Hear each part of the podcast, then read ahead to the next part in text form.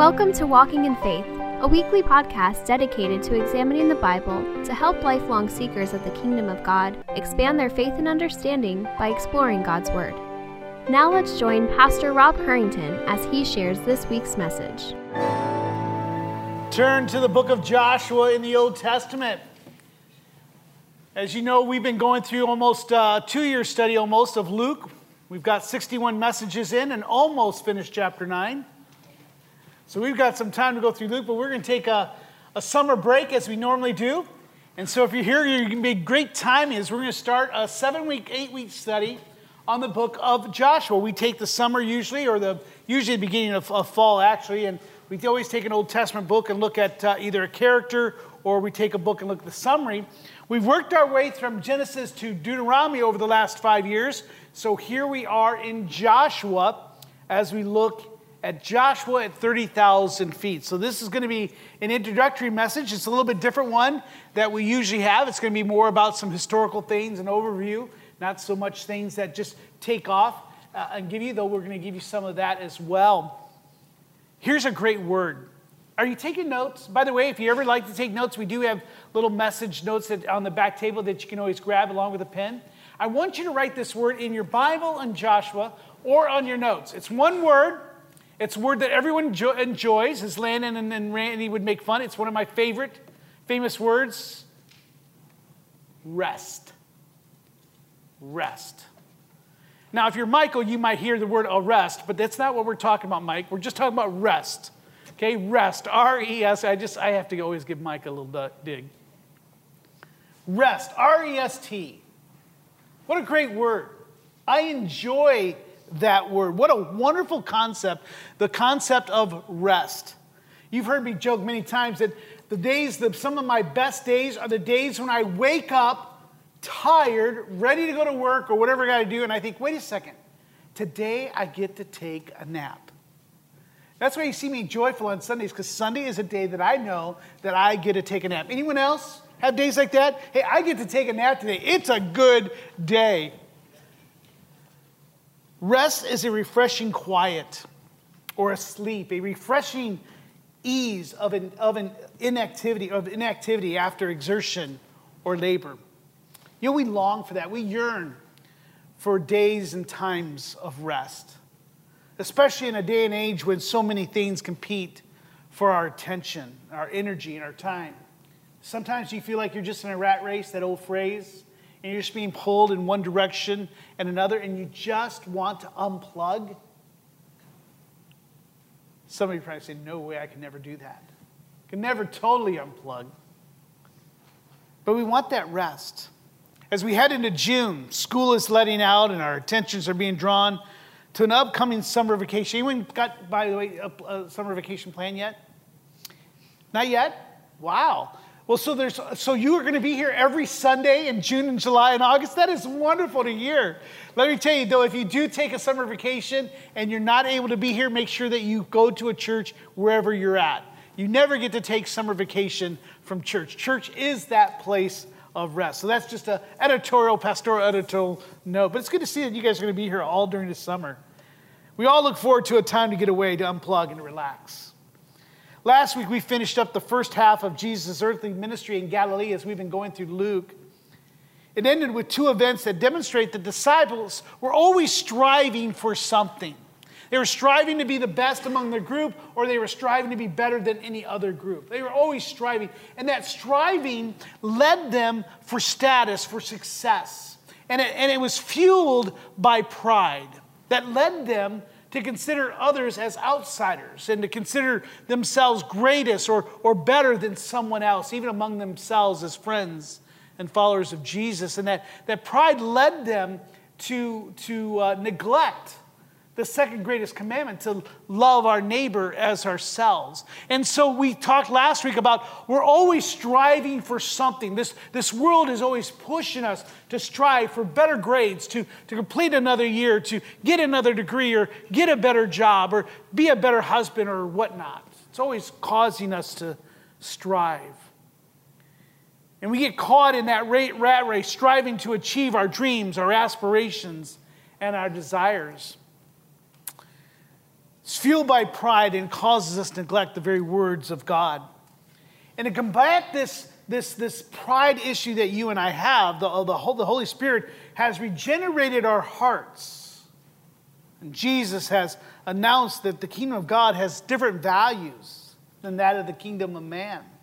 Instead of pride, we are to live lives of humility, seeking to honor others while serving God. That's what we're called to do. And with this attitude, our striving is to be reoriented towards seeking the kingdom of God and His righteousness rather than seeking our own kingdom and our own aspirations and dreams. So we're to quit striving for that type of status in our lives. So, really, as we ended that part of Luke chapter 9, going up to verse 50, it's kind of apropos that now we're going to take a, take a look at the book of Joshua and we're looking at rest. Now, at first glance, as you look at Joshua, it has nothing about, about rest. It's, it's, a, it's, a, it's a book of action. We may acknowledge there, as we go on, we may acknowledge and accept God's commands, yet we understand that we're still conflicted within as our old flesh and our old habits still seek to dominate our thinking, our will, and our affections, do we not? We understand that even though we may be striving with the world, we're still striving within ourselves. The Bible has called us to mortify or to put to death our sin soaked passions and our desires that continually rise up their heads sanctification, that process where we become more like Christ and freer from sin, is like playing whack a mole. Our spiritual journey is long and difficult and energy draining as we're whacking at those moles, that sin that continually pops up and attacks our spirit. It's no easy task to deny ourselves, to pick up our cross, and to follow Christ. And if you are like me, you yearn for the day when the journey is finished. That day when we'll be delivered from the presence of sin, that's my desire. You know, that's one of the things about salvation. We understand that we've been delivered from the, from the, uh, the penalty of sin, right? God's wrath is removed. We're, we're delivered from the power of sin. Satan no longer has any control. We're no longer enslaved. But yet, we still live within the presence of sin in our lives. We're affected by each and every day. Some of you might be feeling some aches and pains of that presence of sin today. But one day, the Bible says that you and I will find rest. That we will no longer have to strive to be more like Christ, for we will be like him, made into the image of Christ. And I long for that day. I yearn for that day. I pray that you do. Uh, that's what the Bible says suffering is in this life. It's to prompt us to desire the things of God. Today, we begin our journey through the book of Joshua, and over the next seven to eight weeks, we're going to read of the faithfulness of Yahweh as Israel finally enters into the promised land that was promised to their forefathers 400 years prior. Now, as you hear me preach many times when I preach the Old Testament, I will use the personal name of God called Yahweh. That's I am. So you, when you hear Yahweh, if you're not used to hearing that word, that means God. So, with that, I want to read Joshua chapter 1, verses 1 through 3. It is here on the monitor. Again, I always encourage you to bring your Bible so you can take notes, uh, underline things. If you do not have a Bible, please let me know. We would like to give you a Bible as you leave here so that you can have one and you can treasure God's Word. In Joshua 1 1 through 3, we read, And after the death of Moses, the servant of the Lord, the Lord said to Joshua, the son of Nun, Moses' assistant, Moses, my servant, is dead, Yahweh says. Now therefore arise, go over this Jordan, you and all this people, into the land that I'm giving to them, to the people of Israel. Every place that the sole of your foot will tread upon, I have given to you, just as I promised Moses. Let's pray. Father, I thank you for this time, and I pray that you give us wisdom. Lord, help us to understand your word. Lord, I thank you for the book of Joshua, a book that is, that is more ancient than the New Testament. But yet it is here, it is for us this morning. It's here for us as we study it. So help us to learn from it. Give us clarity of thought. And Lord, may we respond to your Holy Spirit's work as we consider rest and what it means and how you give us that rest. In your name we pray. Amen. I need to take just a break real quick. Emily, can you hand me that water? I forgot to bring that up with me. Thank you.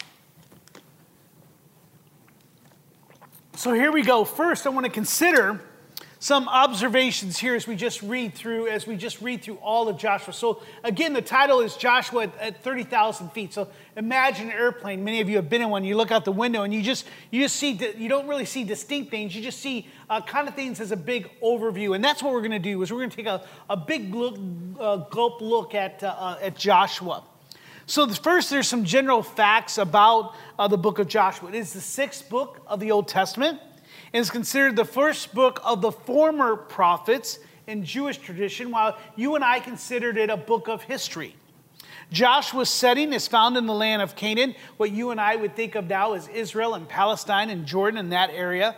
Uh, it is found in the land of Canaan 40 years after Exodus. It's after 40 years after Moses has led the children of Israel out of Egypt. So Exodus to, to, to Joshua is just 40 years. Several of the main characters are Joshua, Caleb, Rahab, Achan, and Phinehas, the grandson of Aaron. It follows a simple outline in which chapters 1 through 12 is filled with adventures and actions as we see the military campaign against the people of Canaan.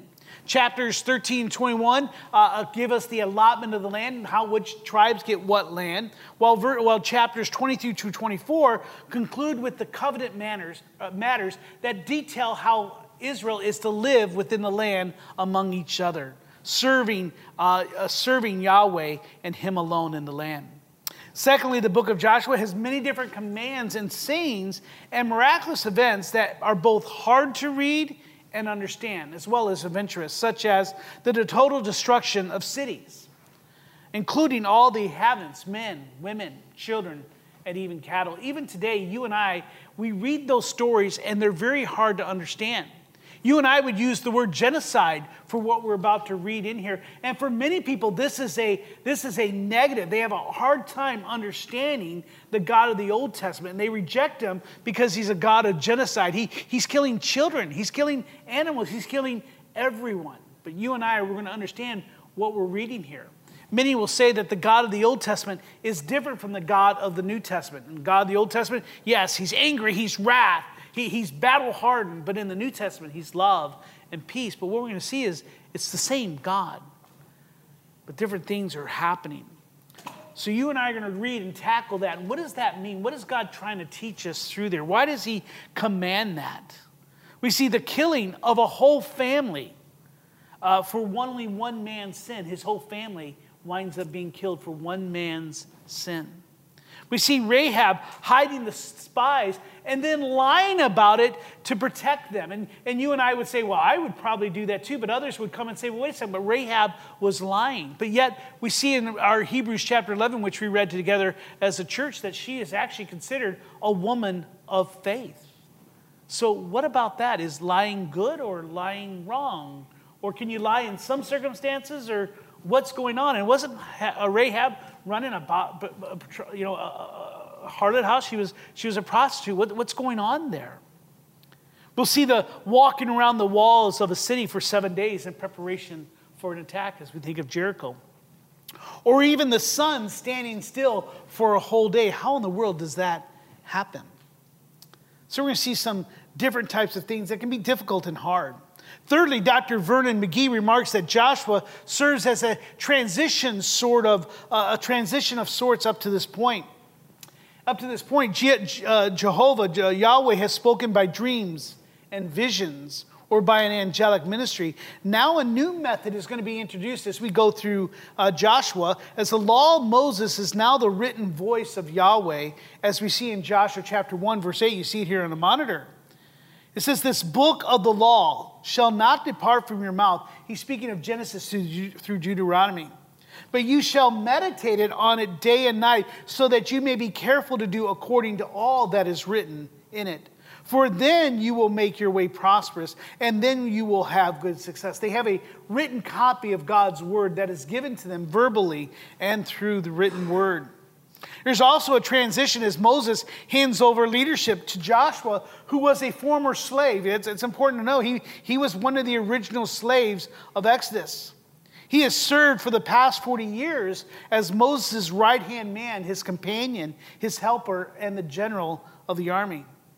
This next generation of Israelites are now ready to enter into the promised land. They were sons and daughters of former freed slaves that now become the victorious owners of a land that Yahweh promises them in Joshua 24 13. Here we read, it's again on the monitor I gave you a land which you have not labored, and cities that you had not built, and you dwell in them. You eat the fruit of vineyards and olive orchards that you did not plant. We see the goodness and the mercy and the kindness of Israel by giving these sons and daughters of the former freed slaves of Egypt, he gives, uh, he gives them things that they did not deserve, things they did not build. Fourthly, land here, as we go through here, land, we're going to talk a lot about land. Land is central in Joshua, as Yahweh is faithful to his promise in Abraham. And we're going to see this in three different ways. First, we're going to see Joshua leads Israel in a holy war where the emphasis is on Yahweh's initiation and participation. Yahweh is going to initiate the military campaign, He is going to fight for them, and He's going to participate in the battles. We also see it as Yahweh fulfills His promise to Abraham and Isaac and Jacob in providing the land He offered them so many years ago. And then, thirdly, we see it as Israel is once again called to covenant love and loyalty with God as they live in the land. Uh, you have your Bibles hopefully still open to, to Joshua chapter 1. Look at verse 3. Here we read Yahweh's promise.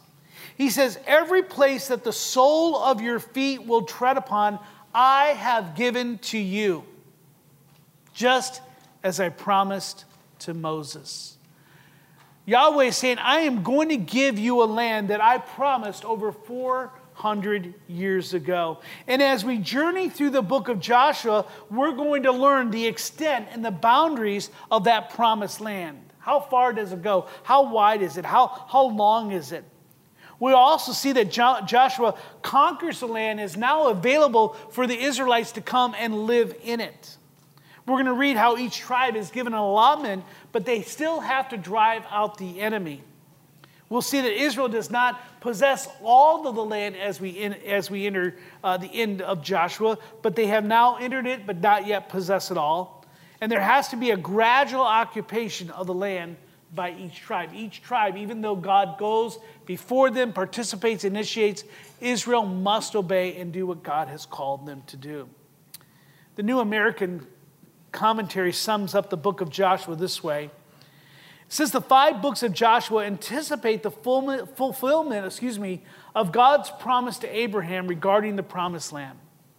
Now, through a string of military victories under Joshua, Israel conquers the land and divides it among the 12 tribes. And in these, in these battles, it becomes evident that God is fighting for his people when they are strong and courageous. That's a, that's a, those are some key words there as you go through Joshua and to put their full trust in Him. Now you're seeing the theme that we started. We need to put our, our trust in a faithful God.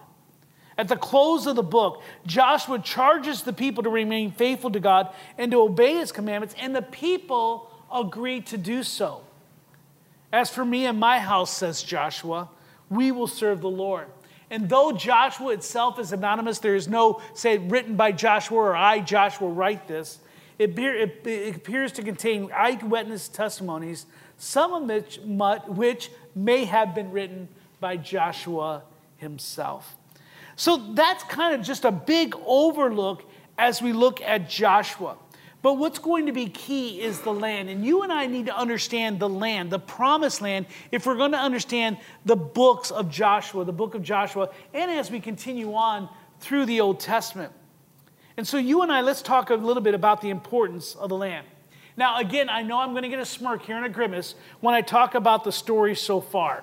Well, we're not at the story that you're thinking of, but the story so far of what we've had here is we've come into Genesis.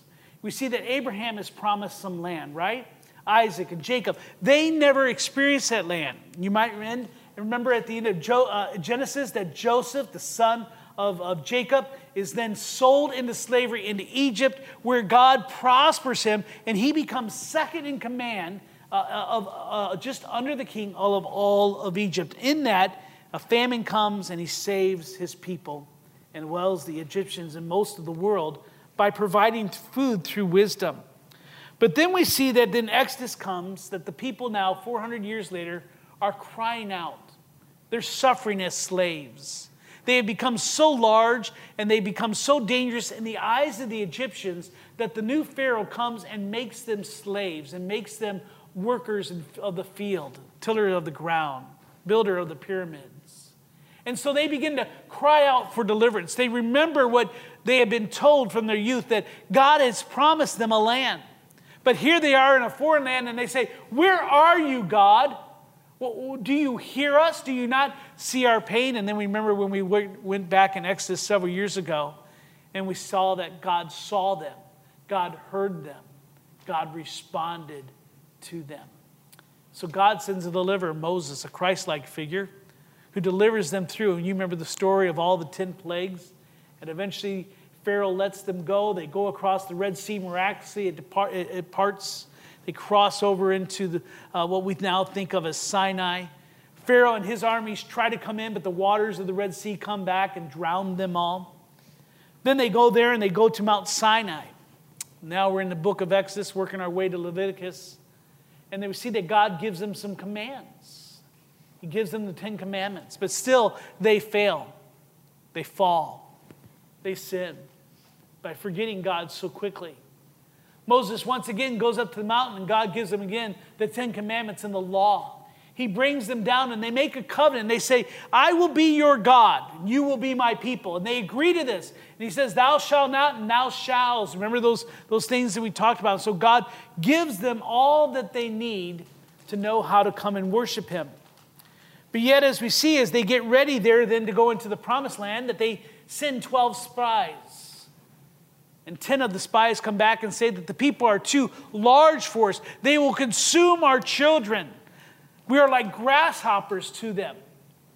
They admit that the land is good, it's plenty, it's wonderful, it's beautiful, but there's no way that we can go in and conquer it other than two spies. Remember? Joshua and Caleb. They said, We can take the land. The, the, Yahweh will go before us. We can take them. Well, because of their sin and their failure to obey God, they were cursed to wander the desert for 40 years. That's where we come into Numbers. For 40 years, they wandered that desert, never seen and walking into the promised land until all of the original ones had died, other than Caleb and Joshua. So here we come 40 years later, and the Jordan River is, is, is right on the other side. And so they're at the Jordan and they're ready to cross over, and God says, Now it's time to go across. Now, this promise of the land was both unconditional and conditional. The key word is possession. You may want to think of that. They were to possess land. That was unconditional. Take your Bibles and turn to Genesis real quickly, first book of the, of the Bible. Turn to Genesis chapter 12. I want you real quickly, we want to look at the land because it's so central to all of the, of the biblical story. I love to hear those pages turn. Genesis chapter 12. Yahweh is getting ready to speak to Abraham. And in chapter 12, look at verse 1. Now the Lord said to Abram, Go from your country or go from your country and your kindred and your father's house to a land that I will show you. Now, now listen to this. This is something else. He's telling Abram, he says, I want you to leave your family I want you to leave the land that you lived in, that you know, and I want to take all that you have and I want to show you a different country. I'm going to take you to a different country that I'm going to give to you. Now, that's a hard statement. I don't know if you ever packed up your whole family and left with just a promise of something. That's a difficult thing to do. But Abraham did so. Many of you might have done that yourself. But that's a difficult thing to do. It can be scary. There has to be a, a trust that God is going to take care of you to do so. But look at verse 2. He says, I will make of you a great nation. I will bless you and make your name great so that you will be a blessing. I will bless those who bless you, and him who dishonors you I will curse. And in you all the families of the earth shall be blessed. If you obey me and go to this land, you will receive these rewards. Now turn to Genesis 15 just a few pages over. Chapter 15, look at verse 7. And God said to him, I am the Lord who brought you out from the Ur of Chaldeans, that was the land he was, to, the, to give you this land to what? Possess. It will be yours. You will own it. This is a land that you do not own now, but I will give it to you. This is all that God is going to do. You do this, I will do that. And then chapter 17, probably one, maybe one page over. Look at Genesis 17, look at verse 8. Again, God gives them a third promise I will give to you and to your offspring after you the land of your sojournings, all the land of Canaan, for an everlasting, want to finish that off for me? Possession. For an everlasting possession, and I will be their God.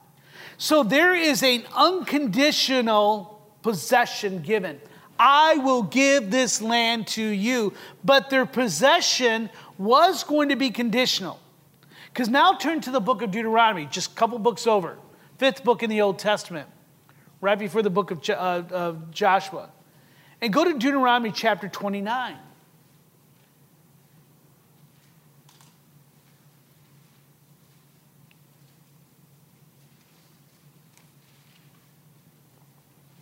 Their possession is, condi- is conditional. The gift was unconditional, but the continued possession of it was conditional. 29, verse 9. Therefore, Yahweh says, Keep the words of this covenant, speaking of the law, and do them.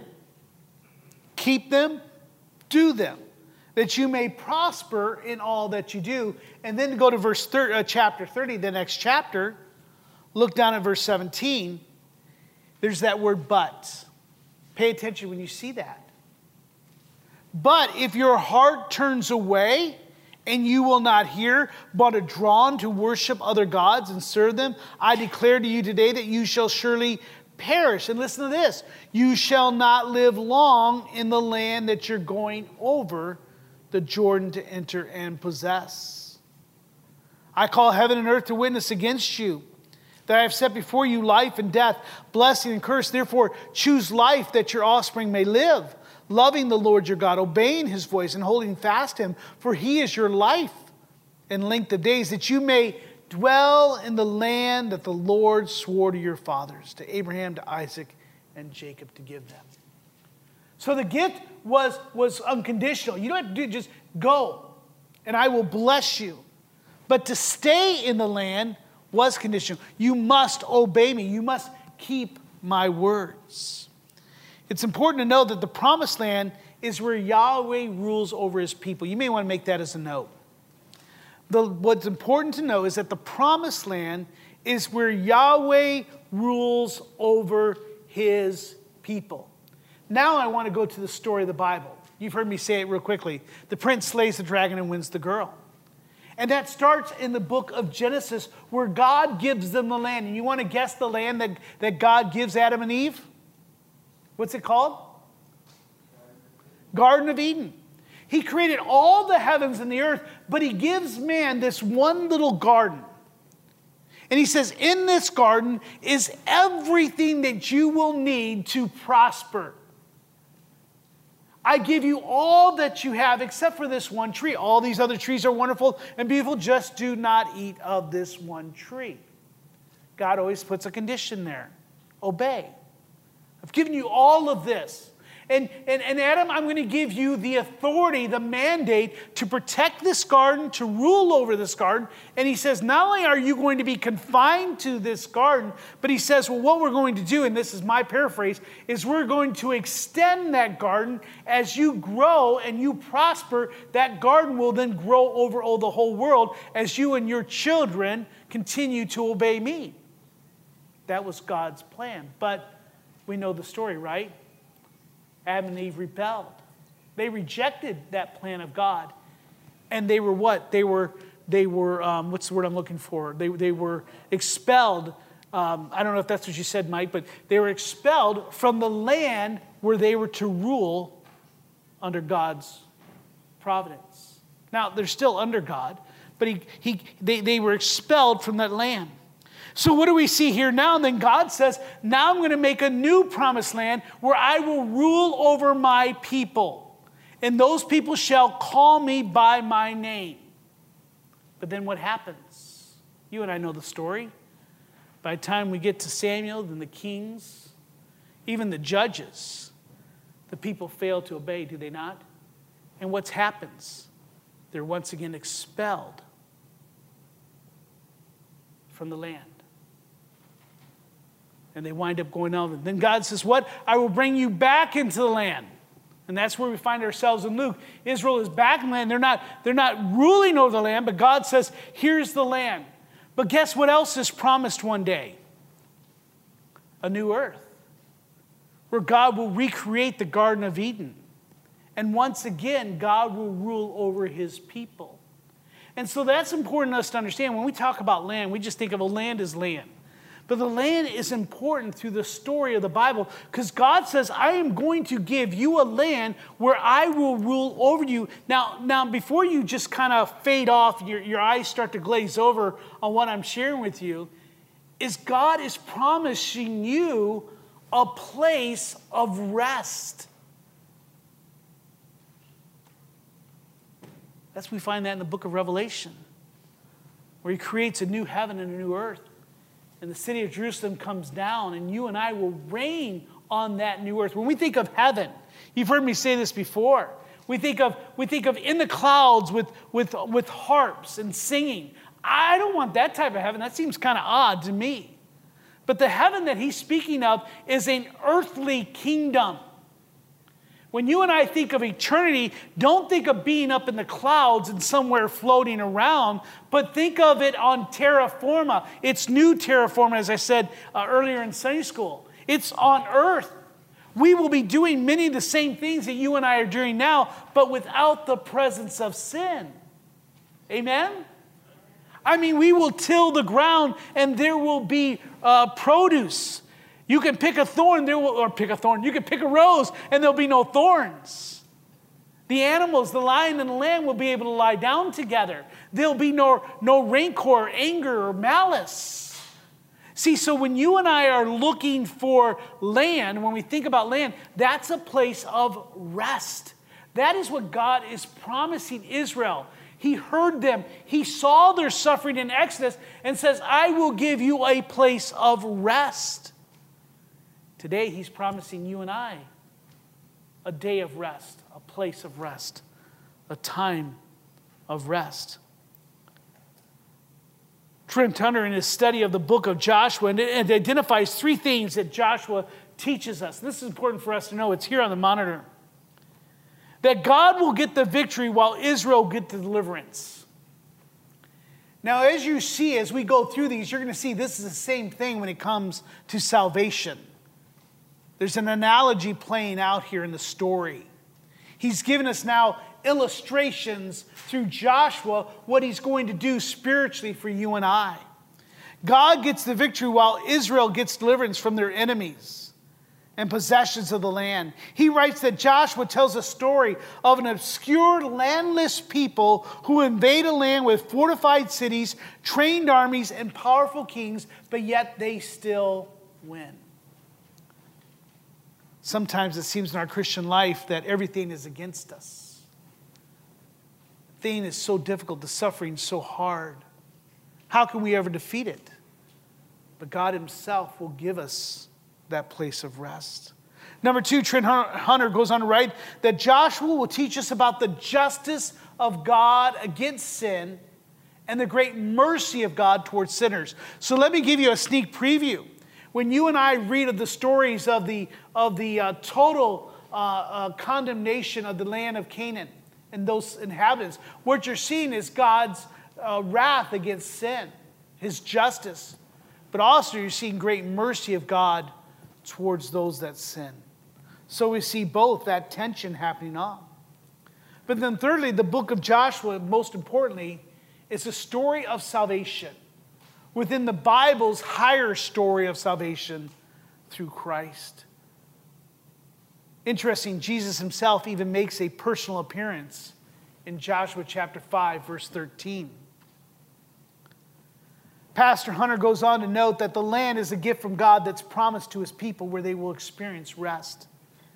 God's covenant with Abraham and Moses provides the context for the story of Israel inheriting land. It helps us understand what they're to do, what's expected from them. Obedience is required for entrance into the blessings of the land, even as disobedience will lead to cursing and failure to take that land. The Lord judges the Canaanite inhabitants in the land by means of his people. And the Lord fights for his people as that divine warrior to judge and drive out the inhabitants of the land. But also, as we come through here, number six, the land is never fully obtained as we finish Joshua, evidencing a tension in the storyline, leading us to Christ by showing our need for a new covenant with fully obedience covenant mediator what we're going to see at the end that there was not enough. The, the law of Moses was not enough for the people to obey. It could not do what it required. And so they did not live in the land free and did not experience the rest of God. Now, one pastor, Clint Barnes, writing for Nine Marks, gives us three reasons why Joshua is profitable. Scripture tells us that all scripture is profitable, right? For doctrine, for teaching, for reproof, for correction, for training in righteousness, so that you and I could be complete and equipped. And so when I go through these Old Testament books, excuse me, I ask, well, how in the world is Joshua profitable for that? How does it teach me how to love God more and to love my neighbors? How does it make me a better husband or a, a better, a better parent? How does it make me a, a better employee? How does it make me serve God more? Well, I think there's three ways. You'll see of it today. First, Joshua betrays God's faithfulness. You and I need to come to understand, and I pray that you have so far today, that you see that God is faithful towards his promises. That's what faith is.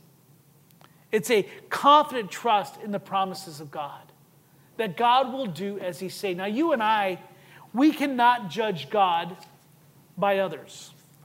We have had parents, we have had spouses, we have had children, we have had employers make us promises, right? Every day, our phone, our, our, our, our TV, whatever, we're getting these commercials, promises of this product, whatnot, it will what it'll do for you. And those promises always seem to fail or not measure up to expectations. But let me share with you God will meet your expectations and so much more. Number two, thank you. Joshua beckons God's people to remember God's faithfulness. You and I are called to remember how God is faithful. He was faithful to Abraham, he was faithful to Isaac, and then Jacob, to Joseph. Even during those 400 years of suffering, he was faithful to the children of, of Abraham, Isaac, and Jacob. And number three, Joshua exhorts, encourages God's people to unity to be of one mind, to meditate on God's word in the same way. That's why I encourage you to, to come together and to read God's word. For us, we are a Bible church. And so the word of God is important. He calls us to unity, but our unity is not based on just whether or not we all vote for the same guy for president or that we have the same uh, political or culture or social mind. It's not the fact that we all like the same baseball or basketball or sports team. It's not based on the fact that we all like certain things to eat. No, our unity is based on what God's word says. And that's why we encourage you. And men, let me give you just again a quick commercial. That's why I'm encouraging you to join us at Panera on this starting on Wednesdays, starting over right over here. From 7 to 8:15, we're going to be studying God's word together to encourage us to be men of faith to be ready to live in a world that is very hostile to our faith. And make no mistake, you are living in a world that is hostile to your faith. They want your daughters, the world wants your marriage. Satan wants to destroy you at the very core of who you are. At the very least, he wants to paralyze you into inaction. But you and I must remember that God is faithful. We need to remember God is faithful. And we need to recognize the unity is found in the Word of God and the fact that we are children of God based on what Jesus has called us to do. The book of Joshua ends with the call to obedience. He says, Now therefore fear the Lord and serve him in sincerity and in faithfulness. Put away the gods that your fathers served beyond the river and in Egypt and serve the Lord. The same command comes to you and I today. We're to put away the gods that you and I serve, those supreme objects of admiration that you and I admire, that we love, that we need for our satisfaction. We're going to talk a little bit about that as we go through about the word tribute and what that means. So, the key here as we go through Joshua is to understand that the promised land is a land of rest. It is a place of rest. In Joshua 1:13, I don't know if you're still there, in chapter 1, in verse 13, he says, Remember the word of Moses, the servant of the Lord, commanding you, saying, The Lord your God is providing you a place of rest. You may want to underline that. So that's so important to understand. We think of it as a place of conquest, military campaigns, but it is going to be a place of rest, and I will give you this land. Same way, you need to recognize that God has given us a place of rest that He will give us. Dr. Vernon McGee notes in his commentary on the book of Joshua that the Christian today is given title to spiritual blessings as well. In Ephesians says, Blessed be the God and Father of our Lord Jesus Christ, who has blessed us in Christ with every spiritual blessing in heavenly places. In Romans, it says, In all these things, speaking of life, we are more than conquerors through him who loved us. In Galatians, he says the fruit of the Spirit is love, joy, peace, patience, kindness, goodness, faithfulness, gentleness, self control. Against such there is no law. So you and I are like the Hebrew children. We have given spiritual blessings just as the children of Abraham were giving blessings. Ours, in this case, are now spiritual. We do not see them as of yet but it's that of a new heart, one that is able to do what the law could not do. And Christ, like them, is our divine warrior. He is the one who has defeated that curse of sin and death. And he has conquered Satan and all of the demonic hordes and his schemes through his obedience, his crucifixion, and glorious resurrection. Through the work of the Holy Spirit in regenerating our hearts, we are now considered friends of God and joint heirs with Christ. These are the blessings that God has given to us today. And through Joshua, we will see the analogy how that works out. God has promised to walk with us, to pray for us, to fight our battles with us. We too are victors in Christ. Take your Bibles once again and turn to 1 Peter chapter 1.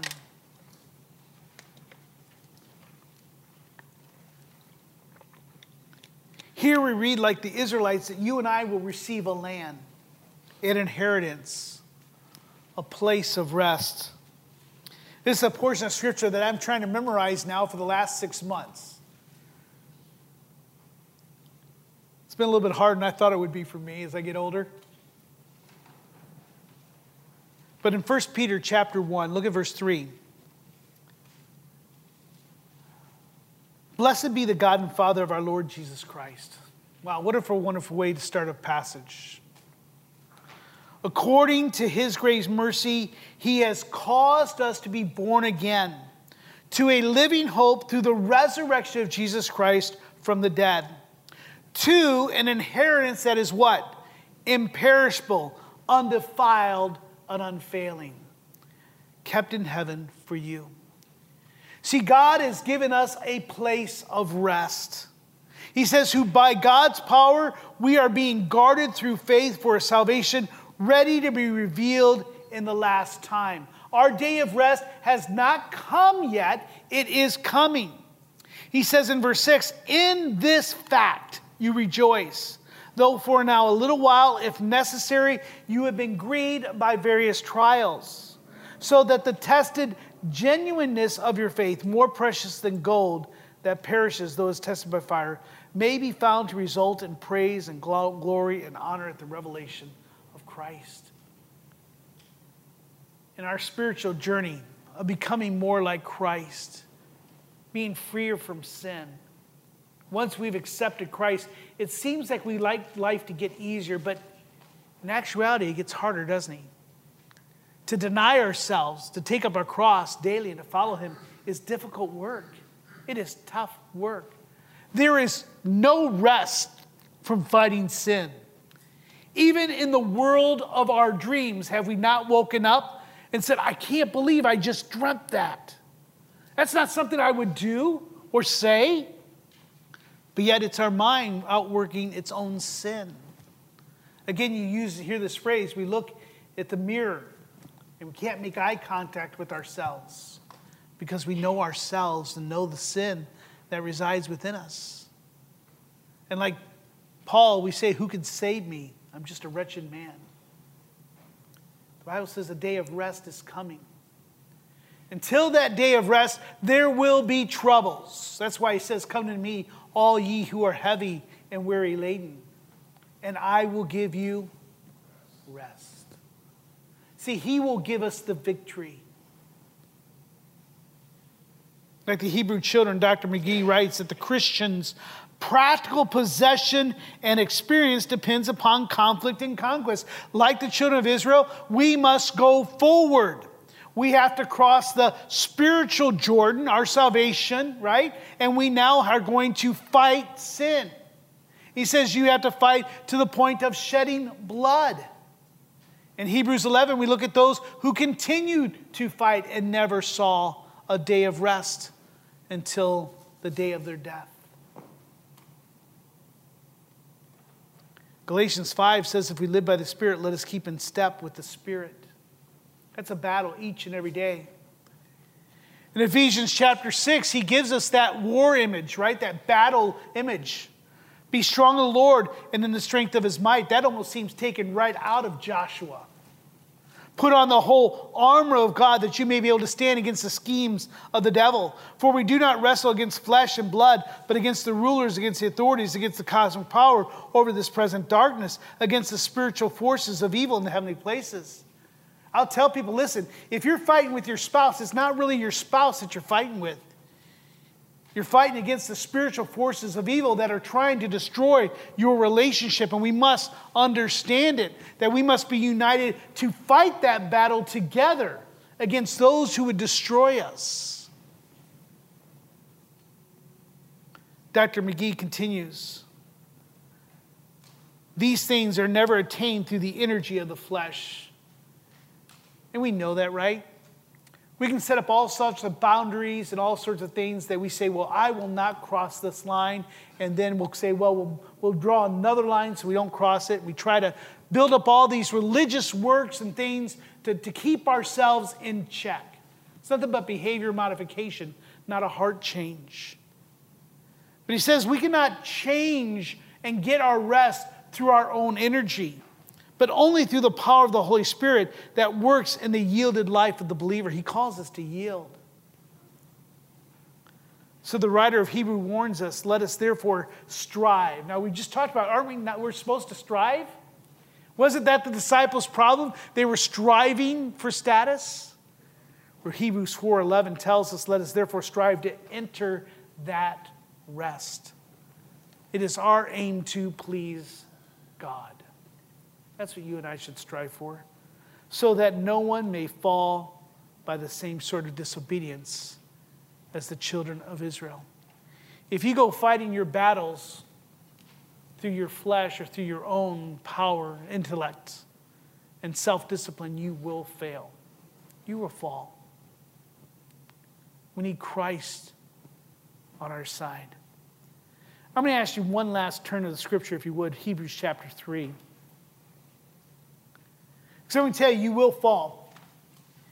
If God would have sent just one family into Israel or just sent a few of his strong warriors into the land of Canaan, they would have fell. Because if only God is with them, can they be strengthened? And here's the important thing that I want to talk to you real quickly is we are called to strive to enter that rest, but it is not an individual striving. It is a community effort. It's the community of God. We are come together to cross Jordan. and to fight together. That's also a key as we look through uh, the book of Joshua. When a tribe was able to get their land, they were not to stop fighting. They were to then to join their brothers and help them drive out the inhabitants. And so you and I are called as a church to work together to help each other grow in our faith. Hebrews chapter 3, we are warned in verse 7. Look what he says. Therefore, as the Holy Spirit says today, if you hear his voice, do not harden your hearts as in the rebellion in the day of testing in the wilderness. That's when they fell in the book of Numbers. They hardened their heart against the word of God. He says, Do not do it. In verse 9, where your fathers put me to the test and saw my works for 40 years. He says in verse 10, Therefore I was provoked with that generation and said that they always go astray in their heart, they have not known my ways. As I swore in my wrath, they shall not enter my rest. Verse 12. Paul now uses that analogy and say, Take care, brothers, lest there be in, in any of you an evil, unbelieving heart, leading you to fall away from the living God. I pray today to those that are listening to my voice here, or whether on the live stream or later on our website, that there's none of you that have an evil, unbelieving heart that's leading you away. But there could be, even with this small community of, of believers, there could be those of you who do not yet follow Christ. You have not yet uh, chosen Him, you have not yet repented of your sin.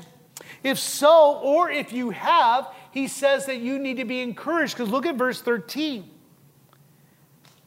He says, Take care, brothers, in 12, that not any of you would fall. But he says in verse 13, But exhort one another, encourage one another, lift one another up. How often?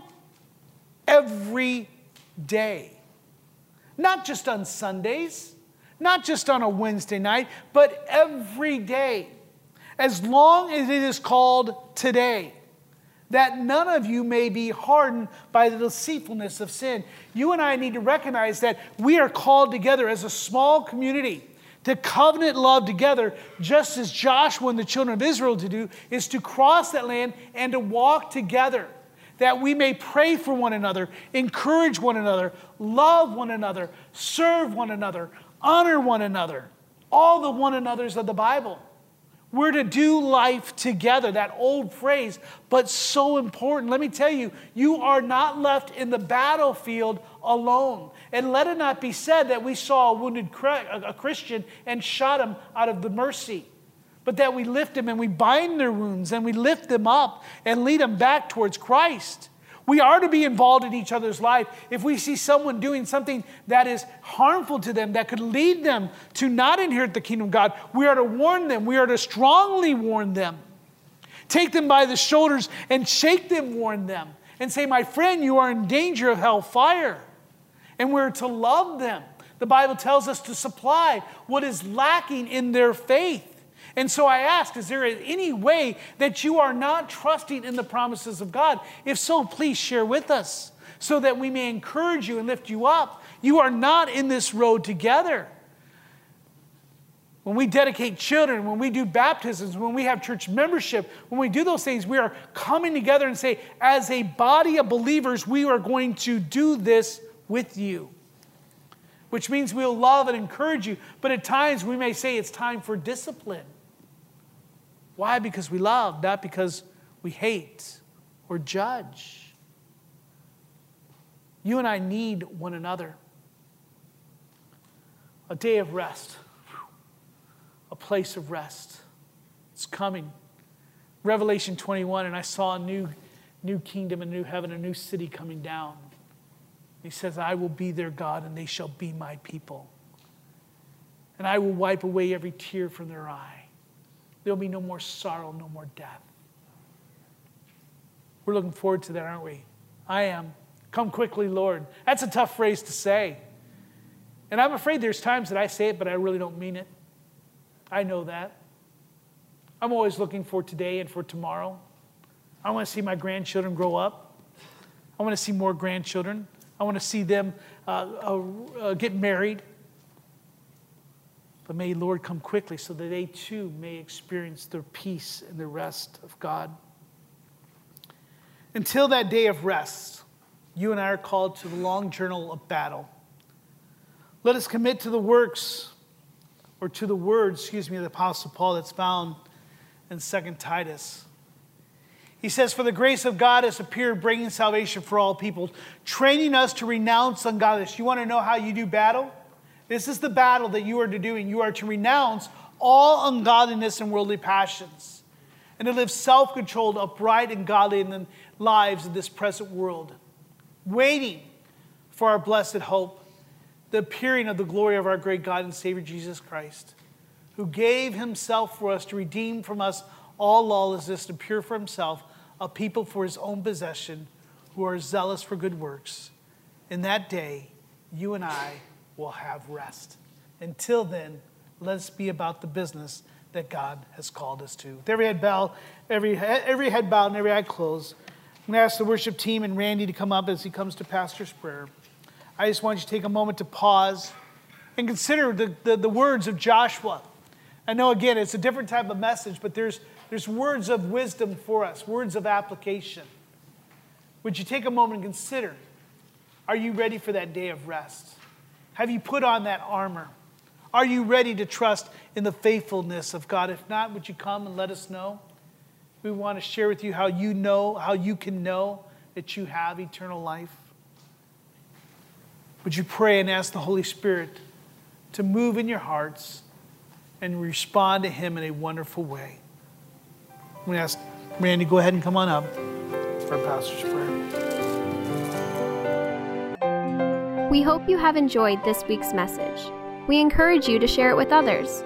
If you have any questions or comments, please email us at info at orangevilla.org. Be sure and join us for next week's message by subscribing to this podcast. To learn more about our ministry, submit prayer requests, or to find ways you can help share the gospel, visit us online at orangevilla.org. Till next time, we hope the grace and peace of God's love be ever present in your life.